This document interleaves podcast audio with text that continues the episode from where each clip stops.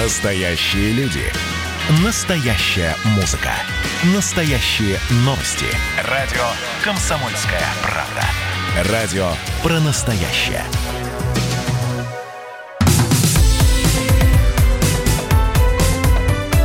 Как дела, Россия?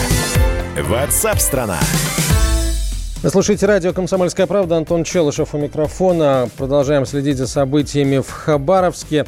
Утром, по официальным данным мэрии города, в шествии в поддержку арестованного экс-губернатора Сергея Фургала приняли участие около шести с половиной тысяч человек. Вечером люди вновь вышли на митинг и шествие. Все проходит спокойно. А вот что передает с места событий корреспондент «Комсомольской правды» в Хабаровске Эдуард Грищук. Хочется отметить очень интересную вещь. Э, все интернет-порталы снимали как марш во главе с Фургалмобилем. Есть такая вот интересная штука, которую, конечно же, никто специально не заказывал. Выехала за ней многотысячная толпа людей. И вот она проезжает мимо моих окон, эта толпа. Я снял специальное видео всем тем, кто говорит, почему вы занижаете цифры. Нас выходит 100, нас выходит, ну, как минимум 80, 60 и другие называются. Я специально снял видео, но там не больше тысячи человек. Конечно же, на площадь к ним присоединится гораздо больше людей, но, как оценивает средства массовой информации, как оценивает администрация, не больше шести, ну, шести с половиной тысяч было днем. Вечером, возможно, будет больше, потому что в Хабаровске стало немножко прохладнее. Мы продолжим следить за развитием э, событий в Хабаровске. Все самое важное в прямом эфире. Как дела, Россия? Ватсап-страна! Всемирная организация здравоохранения зафиксировала новый рекорд по числу заразившихся коронавирусом в мире за сутки. Прирост составил 284 тысячи человек. Всего, по данным Всемирной организации здравоохранения, во всем мире выявлено более 15 миллионов случаев инфицирования, а более 628 тысяч зараженных умерли. В России за последние сутки выявлено 5871 новый случай коронавируса в 85 регионах. Из всех вновь заболевших заболевших 25% не имеют клинических проявлений болезни. А 146 человек скончались за последние 24 часа. Полностью выздоровели 8366 человек. Всего на сегодняшний день в России выявлено 806 720 случаев коронавируса во всех 85 регионах. За весь период зафиксировано 13 192 летальных исхода, 597 тысяч человек – выздоровели. В Минздраве не ожидают большого роста заболеваемости коронавирусом осенью, заявил главный инфекционист ведомства Владимир Чуланов. Однако, полагает он, некоторый подъем заболеваемости возможен, потому что осенью, когда в школах и вузах формируются новые коллективы, создаются условия для распространения воздушно-капельных инфекций, к которым относится и COVID-19. Э, в пресс-службе Минздрава отметили, что Россия только начала выходить из пандемии, и в некоторых регионах ситуация все еще остается напряженной. А министр здравоохранения Михаил Мурашко заявил, что в нашей стране все ограничения из-за коронавируса планируется снять только к февралю. А мы движемся этим курсом. Мы хотели бы, чтобы путь по формированию популяционного иммунитета, в том числе с помощью лекарственных препаратов, был доведен, и тогда мы будем говорить спокойно, что мы переходим новую фазу возвращения а, к обычной привычной жизни, заявил Михаил Мурашко. А, на связи со студией директор научного информационного центра по профилактике и лечению вирусных инфекций, врач-инфекционист, аллерголог-иммунолог Георгий Викулов. Георгий Христович, здравствуйте. А, здравствуйте. А почему во всем мире количество заболевших продолжает расти? Тут все дело в, так сказать, странах, которые не очень хорошо справляются с, с инфекцией, или все-таки вирус оказался довольно крепким орешком для, для медиков? Ну, во-первых, в разных регионах разная эпидемиологическая ситуация складывается. Речь идет о том, что суммарное число новых выявленных случаев во всех странах оно продолжает, к сожалению, общее число прироста, он увеличивается.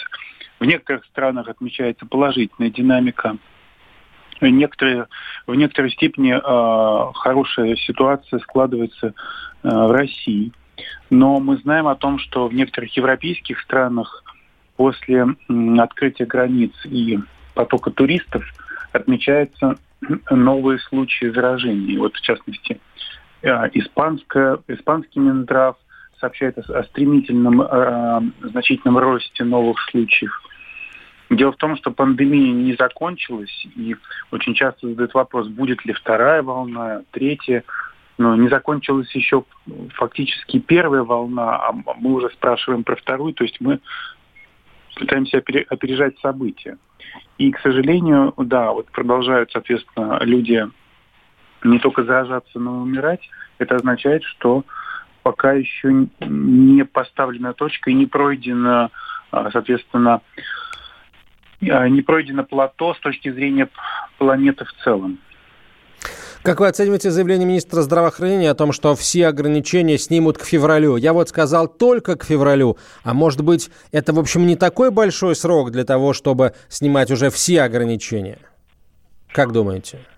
Ну, дело в том, что долгосрочные прогнозы, они не точны, и сейчас это самое неблагодарное дело заниматься долгосрочным прогнозированием, а, потому что у нас прогноз погоды не могут предсказать на две недели вперед иногда точно, а вы меня спрашиваете, что будет больше, чем через полгода. Фактически мы говорим о том, что не исключают специалисты а, э, второй волны в осенне-зимний период коронавирусной инфекции, потому что она отличается сезонностью, а, отличается, точнее, волнообразным, в большей степени волнообразным течением, плюс подъем заболеваемости другими респираторными инфекциями будет накладываться на активность разных респираторных вирусов, не только коронавирусов. Будет ли снять ограничений в феврале месяце? А, это только вопрос времени и покажет как раз конкретная эпидемиологическая ситуация в реальном времени. Потому что, например, границу международно планировали открывать еще а, в июле, но вот фактически сейчас граница России, а, международно открыта только для нескольких стран. С 1 планируется ее открытие с 1 августа.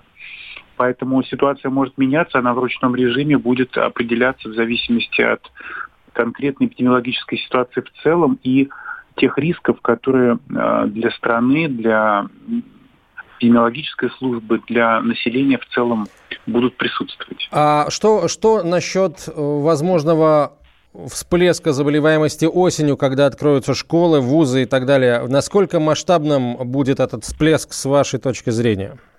Говорить о том, что э, э, будет э, всплеск в школах, это э, трудно говорить об этом. Почему? Потому что дети, они реже болеют, меньше болеют. А вот эпидемия гриппа, к сожалению, э, она фактически э, фактически может стать основой для закрытия школ и дошкольных учреждений. То есть мы говорим о том, что Э, ежегодно случаются эпидемии гриппа и э, сезонного эпидемического гриппа. И э, вот по, по этой причине могут закрываться школьные, дошкольные учреждения. Но говорить о том, что по поводу коронавирусной инфекции вот сейчас такое есть решение, нет, такого решения нет. Все будет э, определяться конкретной эпидемиологической ситуацией. Потому что э, только краткосрочные прогнозы сбывались, в частности, прогноз Сколково и Сбербанка, Э, по выходу э, на плато, э, в частности, самого большого эпицентра в России, это Московского региона. И с небольшим отклонением этот прогноз был достаточно точный. Все долгосрочные прогнозы, двухгодичные есть прогнозы, они очень неточны, и поэтому мы считаем, вот многие специалисты в области вирусных инфекций считают, что этого не нужно делать. Георгий Христович, а что там с вакцинацией? Не очень понятно. Вакцина готова, не готова, сколько их будет? Проясните, пожалуйста, ситуацию. Вот что там происходит на этом фронте борьбы с коронавирусной инфекцией, что происходит? В отношении вакцинации вы имеете в виду разработки? Да, да, разработки вакцин и того, насколько э, эффективная вакцина в случае ее применения в масштабах э, всей популяции э, позволит позволит остановить распространение инфекции? А, в России есть несколько прототипов различных вакцин, там порядка около 20 их а, в разработке. Разные технологические решения используются. Несколько крупнейших центров участвуют, и Вектор, и Центральная эпидемиология, Институт вакцины сывороток э, имени Мечникова, и э, Институт а, имени Гамалеи. Все они принимают участие в разработке соответственно, а, иммунобиологических препаратов, в данном случае вакцин а, профилактических. Пока что это стадия исследований, хотя вот и Министерство обороны тоже участвует. Но говорить о том, что завершены все исследования, конечно же, нет. Хотя на волонтерах, доклиническая фаза на животных и на волонтерах уже проведены некоторые исследования. Но важно доказать не только возможность проведения э, исследования волонтеров, но э, доказать безопасность и эффективность применения mm вакцин. Для этого требуется время и соответствующий объем исследований. Пока они э, не, не завершены, насколько я понимаю. Они не проведены mm в полном объеме, mm да. Спасибо, Георгий Христович. Георгий Викулов был на прямой связи со студией, директор научного информационного центра по профилактике и лечению вирусных инфекций, врач-инфекционист, аллерголог-иммунолог. Вакцинация от коронавируса будет бесплатной, об этом сообщил мэр Москвы Сергей Собянин. Он вновь заявил, что прививать население власти начнут тогда, когда вакцина появится в гражданском обороте. Также в этом году необходимо усилить вакцинацию от гриппа, чтобы друг на друга не наложились две осенние эпидемии заявил мэр. А Собянин добавил, что при увеличении объемов тестирования число выявленных случаев заболевания растет, но в целом тренды идут на снижение. Сейчас в Москве можно бесплатно пройти ПЦР-тестирование на коронавирус. А, например, сегодня на исследование записалось порядка 50 тысяч человек. Вы слушаете радио «Комсомольская правда». Антон Челышев у микрофона. Сейчас небольшая пауза. После короткой рекламы продолжим говорить на главные темы а, сегодняшнего дня и уходящей недели. А в следующем часе встречайте почетного адвоката России Леонида Альшанского. Можете уже начинать присылать ему свои вопросы. Ну что вы за люди такие? Как вам не стыдно? Вам по 40 лет. Что у вас позади? Что в настоящем? Что впереди? Опомнитесь, пока не поздно. Вот вам мой совет. Ведущие нового утреннего шоу на радио «Комсомольская правда» уже совсем взрослые люди. Но ведут себя порой. Особенно, когда собираются все вместе. Они обсуждают, советуют и хулиганят в прямом эфире – с понедельника по пятницу. Начинайте день вместе с программой «Взрослые люди». Ведущие Тутта Ларсон, Валентин Алфимов. Стартуем в 8 утра по московскому времени. Как дела, Россия? Ватсап-страна! страна мы продолжаем. В Санкт-Петербурге с понедельника снимают ряд ограничений по коронавирусу. Соответствующее постановление подписал губернатор северной столицы Александр Беглов. На прямую связь со студией выходит корреспондент «Комсомольской правды» Санкт-Петербург Дмитрий Шишкин. А, Дмитрий, добрый день. А, что за ограничения снимают в вашем городе? Добрый день, коллега, добрый день, уважаемые слушатели комсомолки. Ну что, петербуржцы, особенно шупоголики, наконец-то могут выдохнуть. С 27 июля у нас возобновляют работу торговые центры и рестораны. Бизнес все-таки сумел договориться и со Смольным, и с Роспотребнадзором. Но, естественно, будут следить за тем, носят ли посетители маски, соблюдают ли они дистанцию, а также за тем, как э, проводится дезинфекция, собственно. Также э, в торговых э, центрах у нас возобновляют работу бассейны и фитнес-центры, но если они имеют обособленное помещение только – повезло и детишкам. Собственно, в торговых центрах у нас начинают работать детские игровые комнаты, а, но вот развлекательные объекты при этом пока э, не открыли. Все-таки решили подождать до следующего этапа. И что особенно важно, примерочные все, теперь они официально будут работать, но при условии, что там будут проводить санобработку а, и термообработку, например, примеренной, но не подошедшей одежды. И также заполняемость кабинок примерочных должна быть э, только через одну. Ну и также в торговых центрах откроются рестораны и кафе, при этом столики там будут на расстоянии полутора метров друг от друга, но фудкорты все-таки им пока не разрешили э, открыть свои двери. Важная новость у нас есть и для родителей. В штатном режиме с 27 июля начнут функционировать детские сады. Все, больше никаких дежурных групп.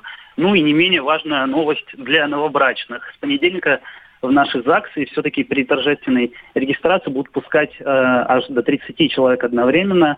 То есть будет по-настоящему большие такие праздники. Питерские свадьбы. Да, да, да, да. Также у нас снимается запрет на работу частных музеев, выставочных залов. Все это э, как-нибудь э, поможет нашим э, туристам занять себя в новых местах. И аквапарки откроются в обычном режиме, а не только как бассейны, поскольку они сейчас так вот э, раньше работали в укороченном режиме. Ну и в центрах по оказанию услуг можно теперь наконец-то присутствовать лично при оформлении документов в МФЦ, например, а в автосалонах дадут возможность провести тест-драйв. Ну и в парках, садах и скверах Петербурга, наконец-то можно торговать едой с понедельника. Спасибо, Дмитрий. Дмитрий Шишкин был на прямой связи со студией, корреспондент «Комсомольской правды» Санкт-Петербург. Роспотребнадзор тем временем представил новые рекомендации для театров и других развлекательных площадок. Согласно документу, зрителей можно пускать на спектакль, представление или концерт только при наличии защитной маски. Управляющим площадок также рекомендовано обеспечить возможность для посетителей купить средства защиты на месте. Роспотребнадзор подготовил рекомендации для работы театров. Так, э, ведомство рекомендует исключить в театрах спектакли с массовыми и хоровыми сценами. А в тексте говорится, что исключаются спектакли с хоровыми и массовыми сценами. Также во время проведения мероприятий, концертов, представлений и тех же спектаклей запрещается реализация продуктов питания за исключением еды и напитков в промышленной упаковке. Потихонечку возвращается к прежней доковидной жизни э, работа отрасли развлечений, но пока, безусловно, не в полном объеме. И вот отрасль развлечений одна из наиболее пострадавших уже по оценкам экспертов э, от э, коронавируса, потому что кинотеатры закрыты, Театры, соответственно, тоже вот только-только поступили рекомендации относительно того, как э, им начинать работать. И Вообще непонятно, будет ли там кому работать, потому что столь продолжительное закрытие этих объектов наверняка привело к тому, что определенная часть людей э, просто оттуда уволилась, потому что где-то надо было работать, а если работать негде, то, э, соответственно, люди, людям, естественно, люди будут искать, уже ищут, и я очень надеюсь, что нашли какие-то другие места для приложения собственных сил. Например, накануне мне попалась э, в такси девушка-водитель, которая сказала, что вот потеряв работу в одной из отраслей, а, пришла работать в такси, потому что работать где-то надо, а рынок э, труда, в общем, сейчас не изобилует – какими-то э, интересными предложениями, а в такси при э, известной сноровке и при желании заработать и умении нормально обращаться с автомобилем, э, заработать можно – так что вот такой, такой выход находят, э, находят люди. Я полагаю, что многие, э, на самом деле, именно к этой сфере деятельности обратились. Однако, надо здесь напомнить, что э, сами таксомоторные парки не раз жаловались на достаточно серьезное падение спроса на фоне пандемии коронавируса. И это все продолжалось на протяжении почти всех трех месяцев, на протяжении которых длилась самоизоляция, и вряд ли э, этот объем заказов сейчас на этом рынке возобновился до, до ковидных значений, ну, по крайней мере, э, сами таксисты, да и эксперты рынка таксомоторных перевозок говорят о том, что этого пока не произошло. А, еще раз напомню, ранее сообщалось, что с 1 августа в Москве а, возобновляют свою работу кинотеатры, театры и концертные залы вместимостью не более 3000 человек при условии заполняемости на 50 процентов. А, сейчас в России пускают зрителей на футбольные стадионы, но не более 10 процентов от общего количества мест – на той или иной арене. И э, вот пока, по крайней мере, не, не было каких-то не было каких-то сообщений о том, что после посещения футбольного матча э, где-то произошла вспышка коронавируса. Это значит, что вот эти меры предосторожности все-таки работают. Мы продолжим через несколько минут э, после короткой рекламы и выпуска новостей. Оставайтесь с нами. Господи, мне так нужны деньги. Ведь у других уже куплено все Слышишь, как ветер в пустых карманах Молитвы к тебе несет По дальним небесным весям По тайным твоим адресам. Господи, мне так нужны деньги Остальное я сделаю сам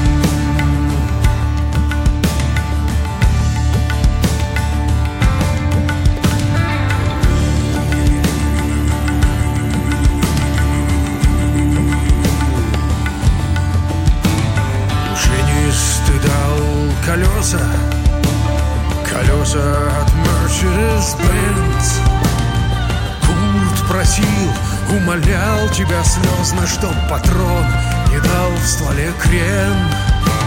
Финансовые кафизмы Живут на моих устах.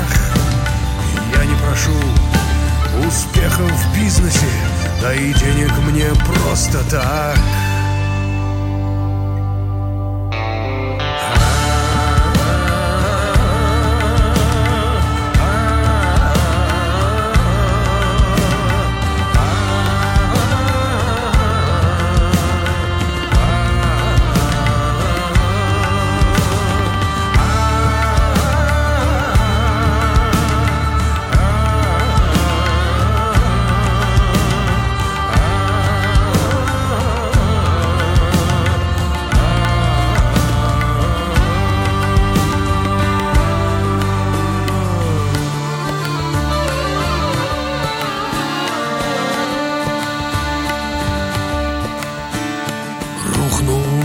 небесный сервер Под грузом людских проблем.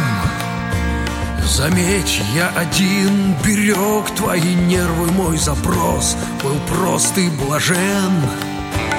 К черту кредитные схемы Ведь я не прошу взаймы. Просто дай денег, и можно без блюда И без голубой каймы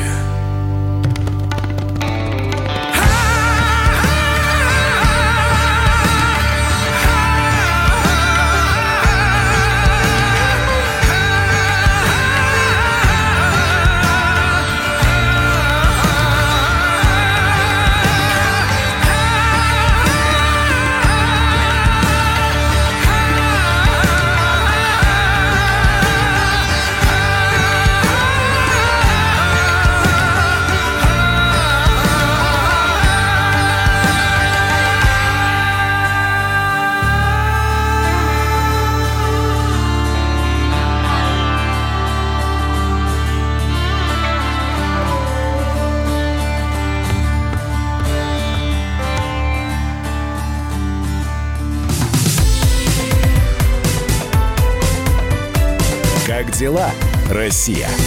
Ватсап-страна! Вы слушаете радио «Комсомольская правда». Антон Челышев у микрофона. Мы продолжаем говорить на главные темы этого дня и уходящей недели. Страховщики рассказали способ, по которому они могут не платить потерпевшим в ДТП водителям по ОСАГО.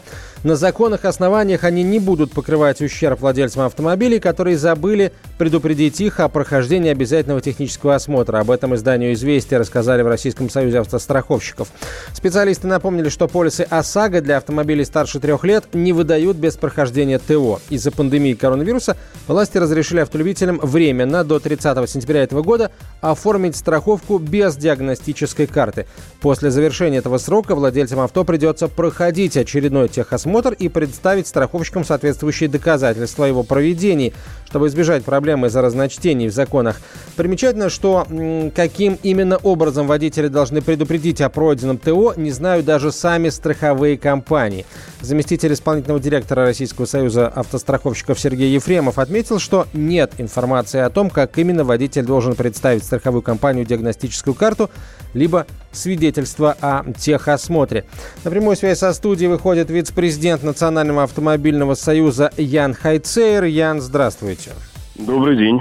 А, с вашей точки зрения, а, есть уже понимание, как водителям избежать, вот, э, избежать этой ситуации неприятной, при которой у автостраховщиков будет законный э, способ э, отказать в выплате по ОСАГО. Достаточно просто пройти вовремя техосмотр и уведомить страховую компанию, и все? Или Ну, предполагаю, что самый простой вариант вы назвали. Это быстренько пройти техосмотр. В этом сейчас сложности нет.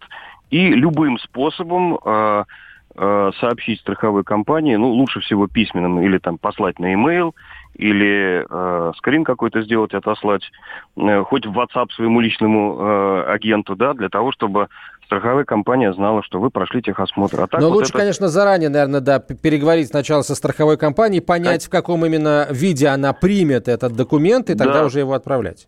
Да, но видите ли, ответа на вопрос нет, поэтому предполагаю, что вам скажут, что отправьте нам по почте, угу. потому что э, какого-то такого специальной графы в портале э, страховщиков не существует. Вот, соответственно, мы будем вместе с компаниями страховыми придумывать, каким образом нам отправить э, этот документ и избежать вот таких вот э, драконовских и очень, если, если честно, несправедливых мер. Потому что вот эта бесконечная борьба добра со злом, когда э, страховой полис э, ОСАГО воспринимается автолюбителями как не как спасение от неприятной ситуации, э, совершенно необходимое, а как какой-то оброк, который все время э, э, повышается и дорожает. Но, тем не менее, надо вот существовать в таких условиях, каких мы существуем. То есть а, получается, что а, сейчас, если, например, у водителя а, водителю пришло время проходить ТО, а он этого сделать не может и думает, что, а, сделаю чуть позже, президент разрешил до конца сентября не проходить техосмотр, точнее, разрешил пройти его в срок до 30 сентября, это не будет считаться каким-то нарушением. Если при этом он попадает в ДТП, то ему не будет никаких выплат. Страховая компания может ему отказать, если у него нет диагностической карты. Ну, соответственно, говорите верно, потому что, по мнению страховщиков, это именно так. И то, что сказал президент, это спасает нас от штрафа на камере, да, который, э, да, да, от да. штрафа, угу. да, по которому попал, поп, э, поймала, поймала нас камера, да.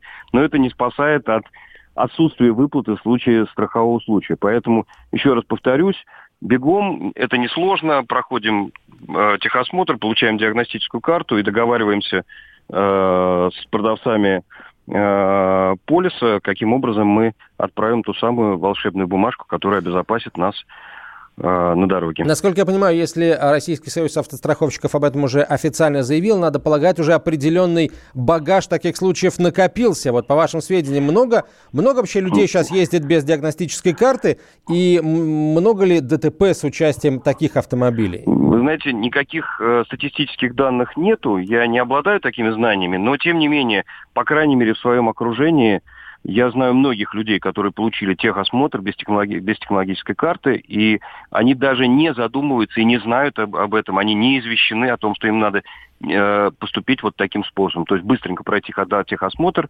желательно э, э, в, перв, в, пер, в первое окно, которое им дадут э, станции технического обслуживания, станции техосмотра, и отослать этот документ. То есть водители не осведомлены, и в такую ситуацию может попасть буквально каждый второй. А, мы еще раз уведомили водителей о том, что необходимо это сделать. Будем надеяться, что нас автолюбители услышат и пройдут техосмотр, и избавят себя от, от проблем. Ян, спасибо вам большое. Ян Хайцер был на прямой связи со студией, вице-президент Национального автомобильного союза. Хроники коронавируса. А, хроники коронавируса были чуть позже. Сейчас хроники киберпреступности. Уровень киберпреступности в России вырос в 20 лет, в 20 раз за последние 7 лет. Как, заявил официальный представитель Следственного комитета России Светлана Петренко, в прошлом году этот показатель по сравнению с 2018 годом увеличился почти в два раза. Всего СК расследовал более 13 тысяч преступлений, совершенных с использованием информационных технологий. В этот список попали мошенничество, экстремизм, а также преступления по реабилитации нацизма. При этом, по словам Петренко, следователи Следственного комитета располагают особой техникой, которая позволяет извлекать из мобильных устройств даже ранее удаленные данные. На прямую связь со студией выходит руководитель аналитического центра Zecurion Владимир Ульянов. Владимир Владимирович, здравствуйте. Добрый день. Самые популярные сейчас способы мошенничества, я имею в виду вот э, те действия, э, целью которых является получение денег доверчивых граждан или неосторожных просто граждан? Э, вы правильно сказали, что большинство киберпреступлений, они нацелены на то, чтобы получить э, деньги граждан. И время, когда э, хакеры, скажем так, энтузиасты ради спортивного интереса что-то взламывали, они давно-давно ушли. Поэтому сейчас, если мы говорим о киберпреступности, это действительно люди, которые нацелены, заточены вот именно под то, чтобы монетизировать все свои хитрые преступные вот эти схемы и инструменты. Поэтому вы все правильно говорите, они нацелены на это. Какие-то новые, э, новые способы мошенничества появились за последние месяцы? Ну, смотрите, все как бы новые или псевдо-новые способы мошенничества, которые появились в последние месяцы и там на волне э, скажем так, вот этой ну, последней нашей новостной повестки э, с коронавирусом, связанной с другими э, сопутствующими явлениями, фактически это все повторение сам, стар, старых схем. И самая, наверное, популярная сейчас схема, ну, если так обобщить, это методы социальной инженерии, которые используют мошенники. Вот по-простому, если объяснить, то это телефонные звонки, когда мошенник представляется сотрудником какой-то организации э, или компании коммерческой, или госструктуры и пытается выведать нужную ему информацию или э, побудить человека совершить нужное ему действие. К примеру, выдать там какой-то пин-код от карточки или одноразовый пароль, который подтвердит а, какую-то операцию, либо же, там, не знаю, какие-то платежные реквизиты. Очень часто звонят и говорят, давайте мы вам поможем оформить какую-то льготу, субсидию, все что угодно, но продиктуйте мне номер карты. И вот подобные схемы, если обобщить все вместе, это как раз вот метод социальной инженерии, которые мошенники используют против нас. А есть мнение, что большинство таких преступлений совершают заключенные из колонии или, вот как мы недавно узнали, из, следственного, из следственных изоляторов. А это действительно так? Или все-таки люди на воле тоже этим промышляют? Есть такое, но опять же, если мы говорим о вот э, таких э, явлениях, то это скорее одно из звеньев, когда э, заключенные э, фактически исполняют роль колл-центра, обзванивают вот, потенциальных жертв но поймите, что э, исходная информация, она каким-то образом должна к ним попасть. И вот эта самая исходная информация, наверное, это самая большая сейчас проблема в области информационной безопасности. Она утекает из конкретных организаций, из коммерческих, из э, госструктур. Фактически текут все и вся. И проблема не в том, что какие-то хакеры взламывают информацию, ее получают. Нет. А проблема в собственных сотрудниках компании, которые имеют доступ к информации и могут ее сливать. И это действительно сейчас большая проблема, гораздо более актуальная серьезная, нежели хакеры, которые еще вопрос, взломают или не взломают, какие данные получат. А собственные сотрудники компании, организации, они уже имеют доступ к данным, представляют их ценность, знают, как их можно использовать. И фактически на флешках или через э, электронную почту, через мессенджер они переправляют те данные, которыми они располагают в организации по своей должностной обязанности э, своим сообщникам наружу. Э, по словам официального представителя СК, у следователей есть особая техника, которая позволяет извлекать из мобильных телефонов даже те данные, которые ранее были удалены. Вот это вы как прокомментируете? Не допускаю, скорее всего так и есть, но ничего сверхъестественного в этом нет. Мы понимаем, что вот эти инструменты восстановления данных – они используются и специалистами там, в области защиты данных или IT-специалистами а, для восстановления некорректно ошибочно удаленных данных, но также и преступные какие-то элементы могут а, получать доступ к данным, которые фактически, ну, как бы удалены с устройства, но фактически они остаются. Это происходит именно из-за архитектуры работы операционных систем, которые помечают данные как э, удаленные, но на самом деле физически их не удаляют, не затирают. Просто это очень сложно э, делать так, чтобы безвозвратно были данные удалены, удалены. Поэтому в большинстве случаев вот такое упрощенное удаление используется, и восстановить не представляется особых э, проблем. А вот в дальнейшем с развитием технологий, э, если можно очень коротко, с развитием технологий опасность таких мошеннических действий будет возрастать или снижаться? 20 секунд. Я полагаю, буквально. что в целом, учитывая, что у нас все больше и больше э, как бы переходит в электронную систему, то, конечно же, а, а, угрозы, связанные с киберпреступлениями, они будут возрастать. Спасибо. Владимир Ульянов был на прямой связи со студией, руководитель аналитического центра «Зекьюрион». Мы продолжим через несколько минут. Поговорим о том, что исполком Российского футбольного союза утвердил календарь первенства Российской премьер-лиги на сезон 2021. Как дела, Россия? Ватсап-страна!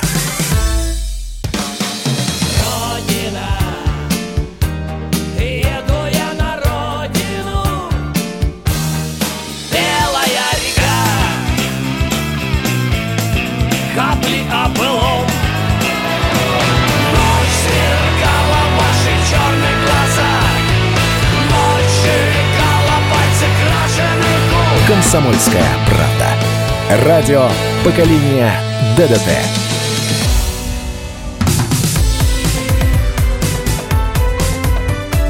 Как дела, Россия? Ватсап-страна!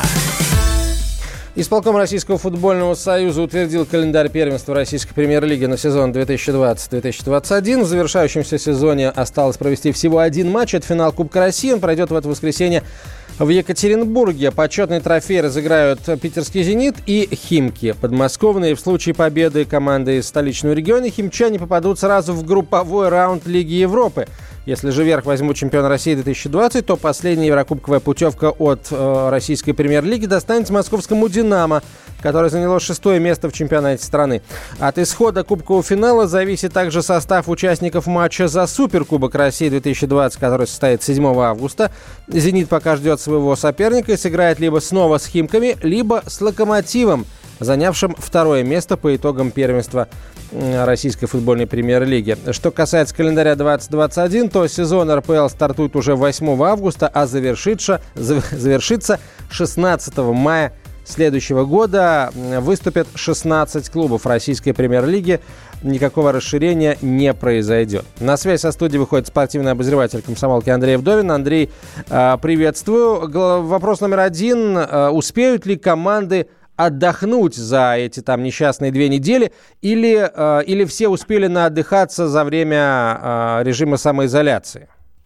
Ну, я думаю, как раз второе, да, потому что действительно, сколько же можно отдыхать, если еще и после вот этой вот пандемии, если после этой изоляции еще и отдыхать между кругами, то вообще когда же играть в футбол? Потому что я напомню, что все-таки зимний перерыв будет еще э, пара месяцев, насколько я понимаю, там с середины декабря по конец февраля э, клубы будут отдыхать, да, и если отдыхать тогда, сейчас, потом, то когда же играть в футбол?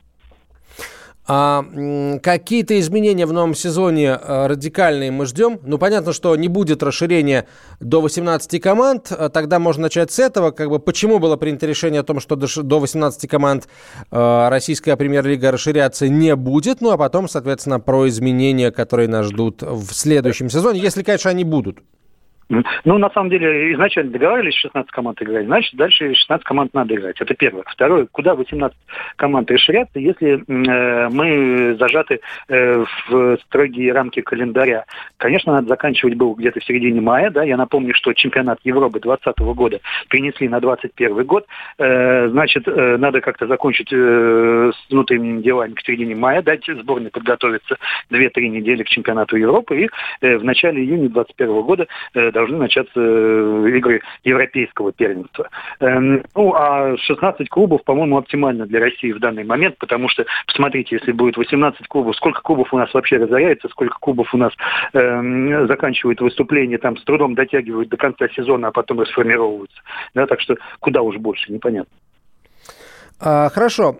Какие-то изменения в регламент будут внесены в новом сезоне? Точнее, они уже сейчас есть, эти изменения? Сохранятся ли они на следующий сезон? Да, да. Опять замены и все вот это прочее? Да, да. Я напомню, что э, вместе с, с, с коронавирусными ограничениями, э, во-первых, были ограничения на количество зрителей на трибунах, его было 10%, обещают расширить до 50% заполняемость трибун на матчах чемпионата России. Будет 5 замен по-прежнему, да. Почему? Потому что э, очень тяжелый график игр, э, футболисты устают, и чтобы не было большого травматичности, большого количества травм, сделали пять замен. Ну вот такие вот это два, наверное, самых определяющих, самых главных э, изменений в правилах. А что с названиями лиг? Была информация пару месяцев назад, что могут поменять название лиг, ввести, точнее вернуть понятные всем названия, там, второй дивизион или вторая лига и так далее. Сейчас это обсуждается каким-то образом? Э, но если эти изменения будут, то они будут с 2021 года. Они изначально говорили, что э, руководство Российского футбольного союза изначально говорило о том, что э, эти изменения готовятся к середине 20, 2021 года. Ну, мне кажется, вполне логичная идея, да, но посмотрим, как будет дальше. Потому что премьер-лига, она прижилась, да, а вот ФНЛ и ПФЛ, мне кажется, так и не прижились. А, самое интересное в чемпионате, это, конечно, всегда интрига. А, ну, естественно, для тех, у кого есть любимые команды, самое интересное, чтобы как она будет играть. Так вот, сейчас «Зенит» действительно показывает э, самый уверенный футбол из, в, в, в стране, и э, всего две недели проходят, начинается следующий сезон. Нет ли ощущения, что «Зенит» снова начнет выигрывать в одну калитку и там до конца первого круга э, уйдет в солидный отрыв?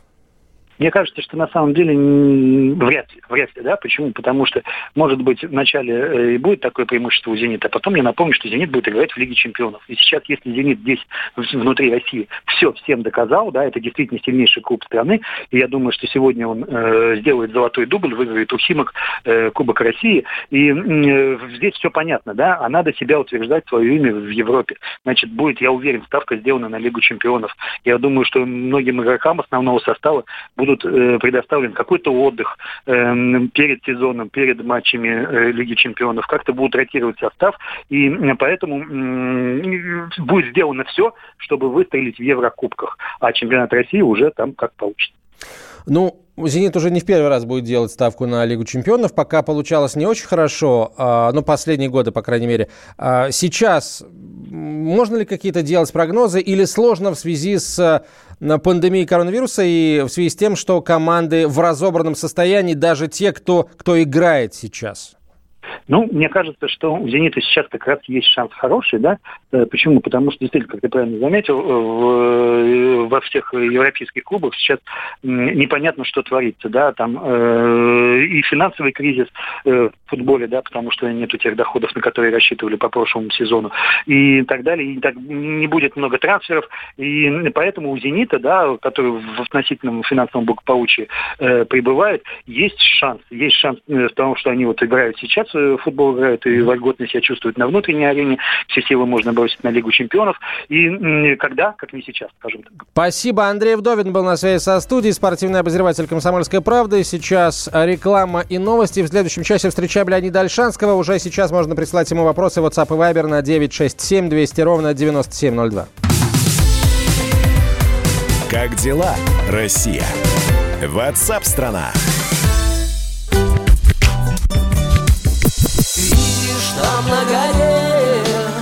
возвышается крест Я раньше и не думал, что у нас На двоих с тобой одно лишь дыхание Ален Делон говорит по-французски «Комсомольская правда». Радио поколения Наутилуса Помпилиуса.